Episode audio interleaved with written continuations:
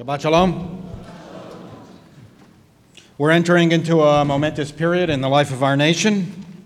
Primaries are over.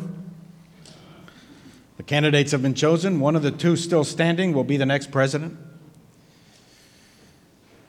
What qualities do we want in our leaders? Jewish tradition has a lot to say about leadership. The festival of Shavuot begins tomorrow night. I hope you come. We'll feast together on dairy and the deity, chosenness and cheesecakes, blessings and blintzes. Since Passover, we've been diligently counting down the days to Shavuot. Passover and Shavuot are linked. That's why we've been counting down the days. Passover is not really complete until after Shavuot ends. It's ironic because most American Jews love and observe Passover. Far fewer even heard of Shavuot. But one without the other doesn't make sense. Passover without Shavuot creates an imbalance.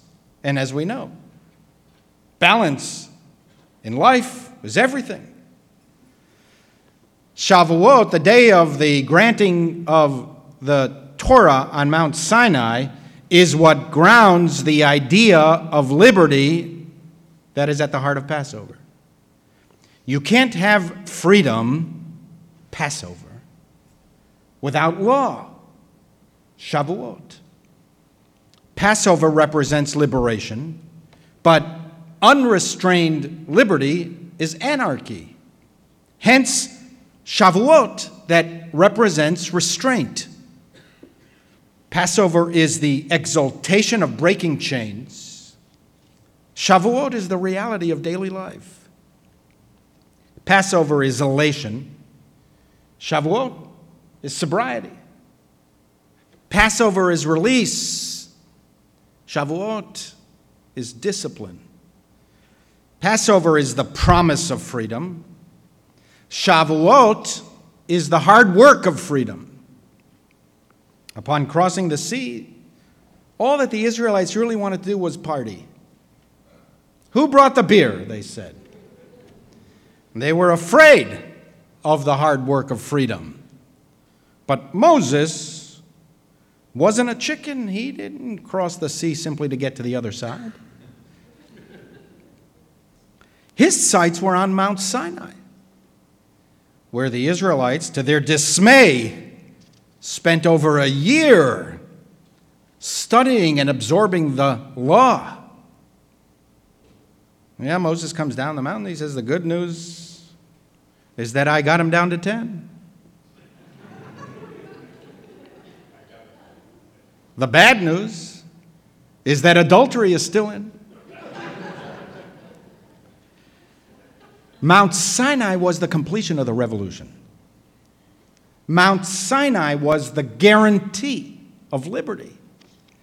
And Moses was the only leader who could get them there.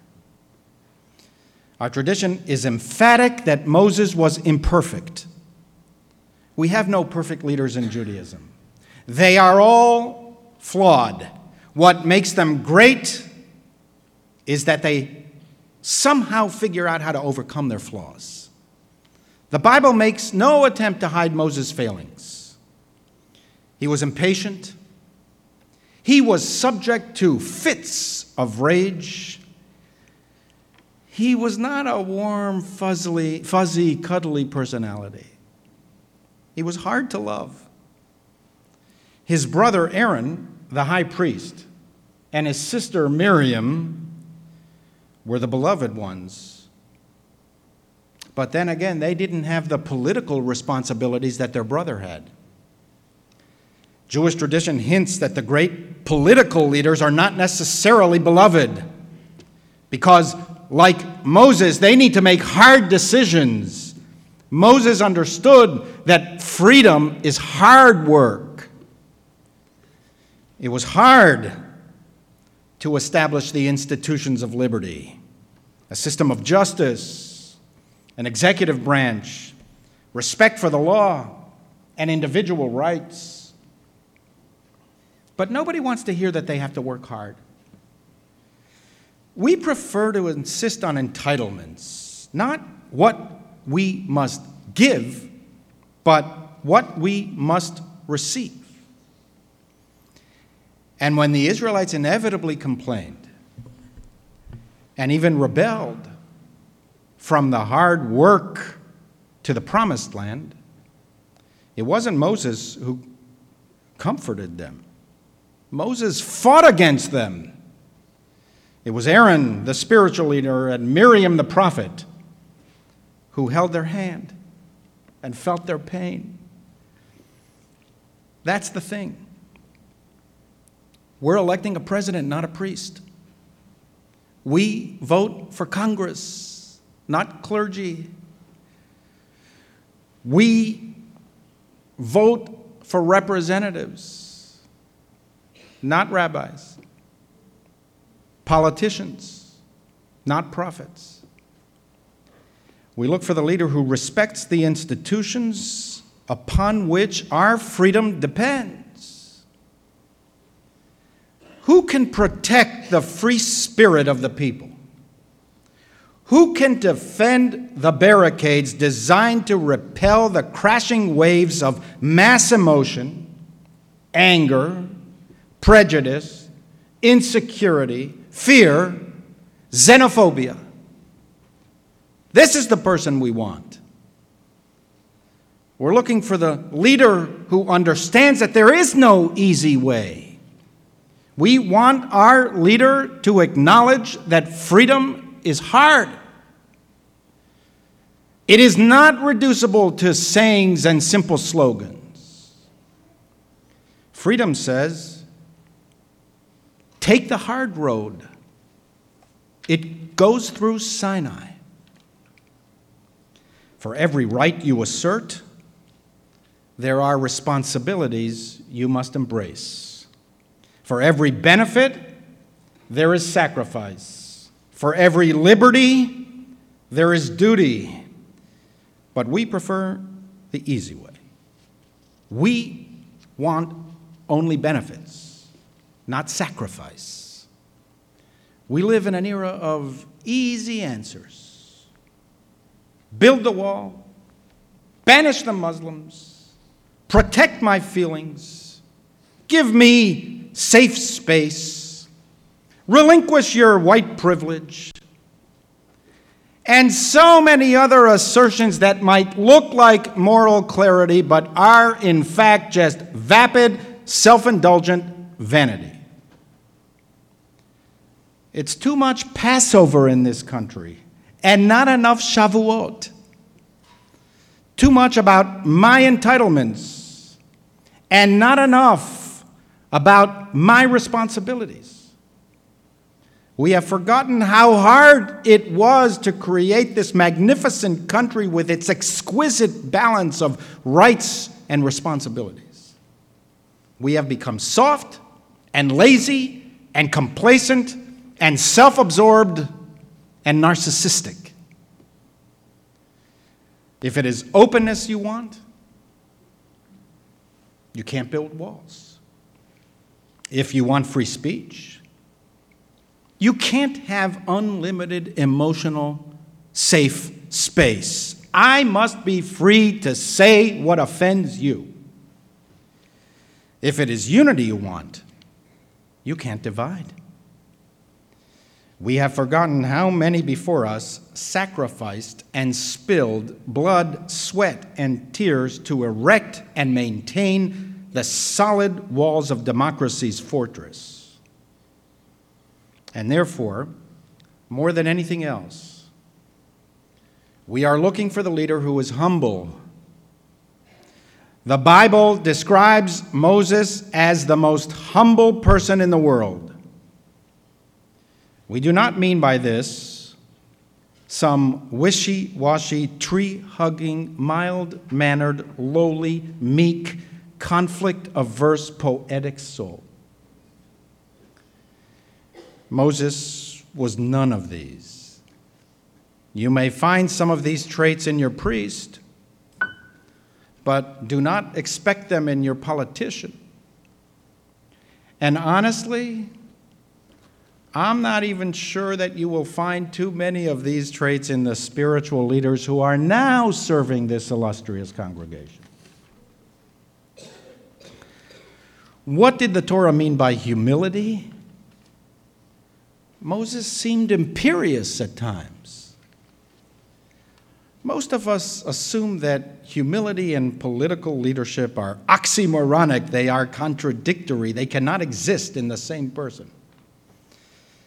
But Jewish tradition clarifies that humility is the quality that recognizes the vulnerabilities and frailties of the human condition. Humility is the quality that accepts that we do not have all the answers, that life is hard, that we are prone to error, and we have arrogant and prideful tendencies. Humility is the quality that allows for growth and learning. It is the quality that recognizes our stupidity. Nothing dies harder than the desire to think well of oneself. Humility is the quality that admits that there are people who are smarter than we are, more experienced than we are, more capable than we are, and more correct than we are. Humility is the quality that encourages us to build these people up not to diminish them in order to show how exalted we are. Humility of the self is the opposite of humiliation of others. Humility is the quality that allows us to receive criticism. Happy are they that hear their detractions and put them to mending. Humility is the quality that prevents us from considering every critique a stain on our honor. Before honor is humility, states the Proverbs. Humility is the quality that allows for discernment, inclining us to remain flexible, open, and willing to change our minds. It is the quality that prevents us from becoming dogmatic, stubborn, and close minded. These are the qualities we're looking for in our leaders. Nothing so becomes a leader as humility. Humility does not contradict drive, ambition, impatience, anger, self regard, or self confidence. Moses was filled with these qualities. To the contrary, self regard is critical for a leader because we make so many mistakes in life that success is going from mistake to mistake without loss of confidence.